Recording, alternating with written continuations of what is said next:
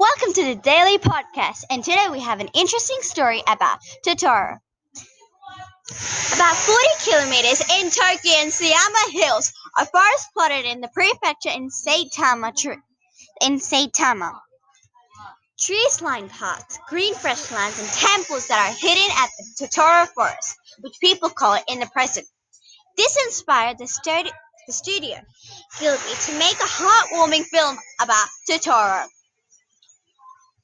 Many people said that Totoro, the mixture of a cat, owl, and raccoon dog, is actually a spirit, or we could just say it's a god. It was said that Totoro was actually protecting the shrine, Shinto shrine, from evil spirits. He eventually has the powers that help trees grow. This heartwarming movie plot is basically about two sisters move, moved to a countryside when little one found an unknown world, almost like an Alice Wonderland. There is there she discovered a weird looking creature sleeping. We are sponsoring a sushi world where you get all different types of sushi and Japanese for just one and ninety nine cents. Now it's time for quiz. Well, qu- first question. Where does Totoro live? Five, four, three, two, one. Japan.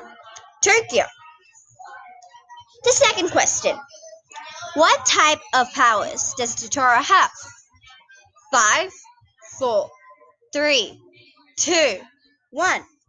Powers that help to grow trees. And the third question. How many sisters were playing in the movie? This is an option question, so two, three, or four? Five, four, three, two, one. The correct answer is two questions. Now it's time for the credits. Samavita for helping collect the information and Morse for helping the script. Thank you for joining us for the daily podcast. Thank you, and we hope you have a great day.